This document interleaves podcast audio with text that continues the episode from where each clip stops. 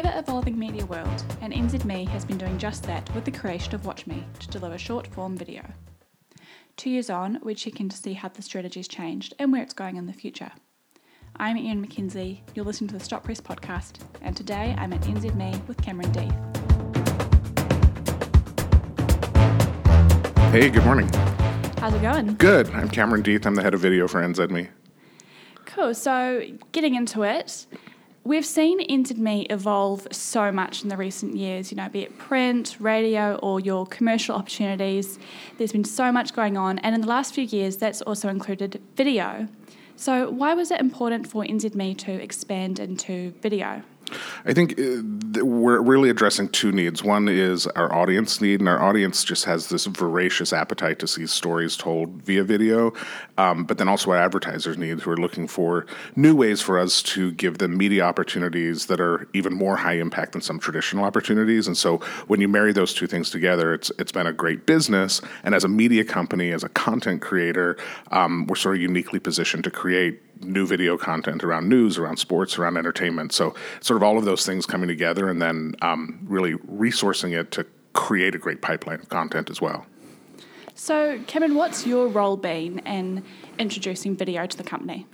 Um, so I started working on um, Watch Me, which is our at that point was our um, online video on demand destination for young men. Um, we then um, sort of looked around the company, and there were a ton of really great efforts, kind of disparate efforts going around video.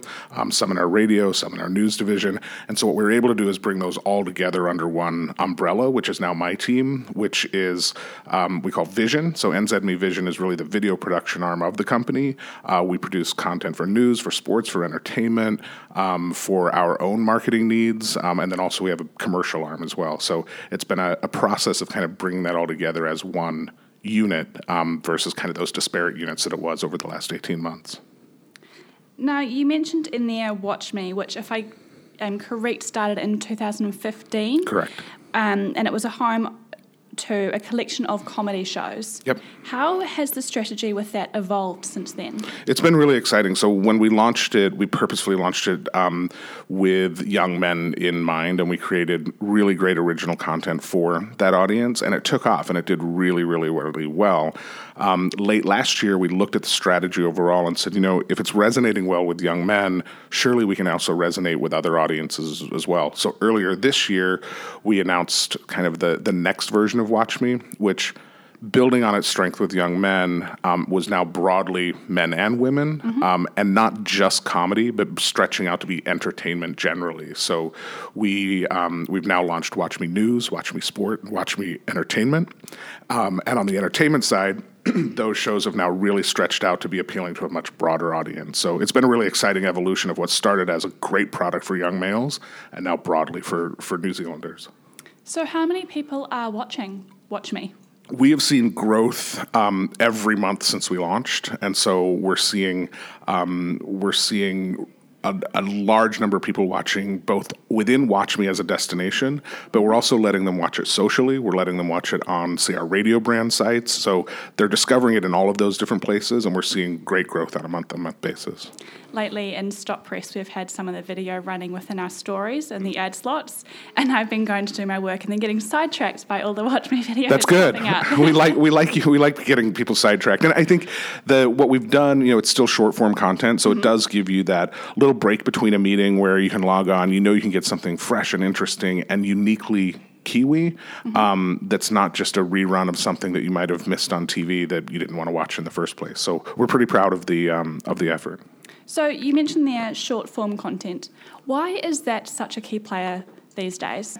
I think um, I think people expect short form content online. Um, and and we're delivering that to them. So it's small, snackable, interesting content they can watch on their phones, they can watch on their desktop. But what we're also seeing is people are willing to sit through longer form now, and I think that's a really interesting evolution. So it's not just a 90 second clip now, um, but people are willing to sit through 15, 20 minutes of really compelling content. And so for us as a as sort of a network, it's about giving consumers choice and letting them if they want to watch it short form that's great. If they want to stitch it to if we want to stitch it together and give it to them as 22 minutes give them that choice as well. So it's it's been an interesting change in viewing habits that we're seeing as well. So you guys are starting to dabble your toes into that long form. We are. We are. Watch Me by Design is still designed to be long form, um, but we recognize viewers are wanting to binge watch more than just one clip at a time. So we'll either give them all the episodes at once, or we'll, um, in time, string episodes together and make long form content as well.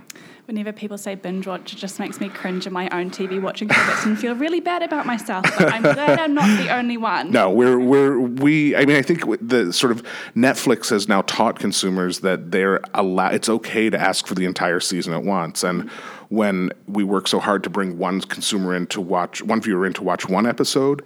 It, instead of leaving them hanging for more and hoping they come back a week later, why not give them the chance to watch all of those episodes as well? And for mm-hmm. marketers, that's just another opportunity for reach and frequency that they can get via the media surrounding those shows. So, how is NZME bringing advertisers into this content you're creating? On the Watch Me side, um, it's been really interesting. So we've got great media opportunities all around it. We've had really interesting success working with advertisers on some integration deals as well. So sort of standard product placement opportunities in addition to media.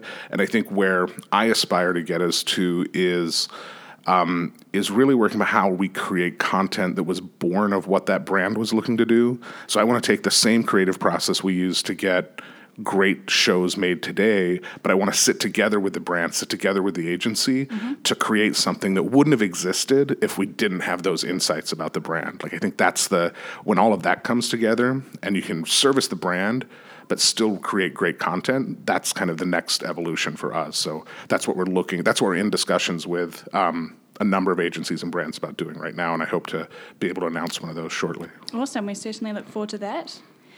Um, so, before we sat down to do this podcast, you were telling me that your team of three is now what, Much larger. Much larger. Yep. so, so how does the team at NZME look now that you guys have video?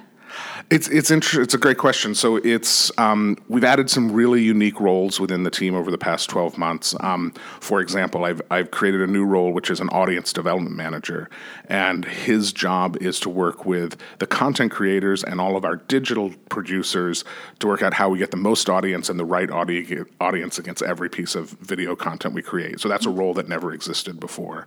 Um, I've built up a commercial team, so we've got folks who are traditional sellers or on the agency side or the production side who are now working with our sales team to create TVCs for some of the biggest brands in New Zealand. So that's a role that didn't exist before.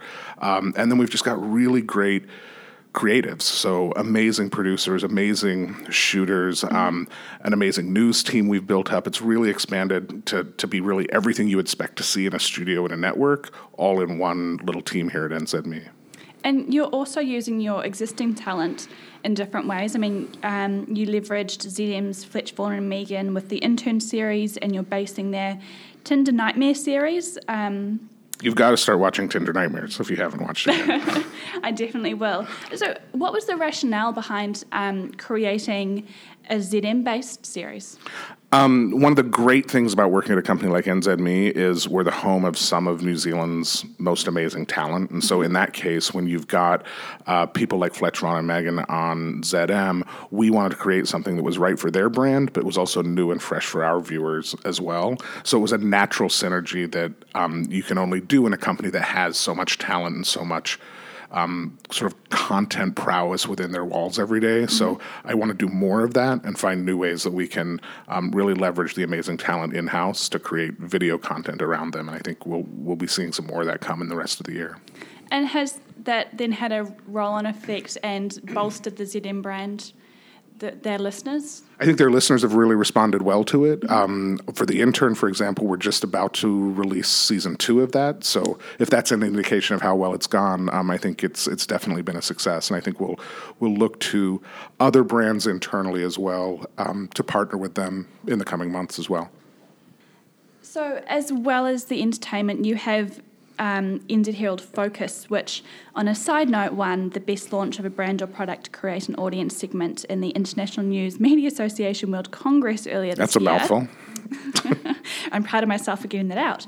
Um, is there a preference people have between entertainment video or the informative and factual content? I think it's different audiences for both of those types of content. So when we look at the assets that we have, and you look at, say, the reach of the New Zealand Herald and the digital um, footprint of the New Zealand Herald, those readers and viewers are coming there for more informative and factual content. And so, focus, which has gone from one segment a day to sometimes producing, we often produce 20 different segments of news a day, is really meeting that demand for people to be kept informed and kept, kept up to date on local and national and international news.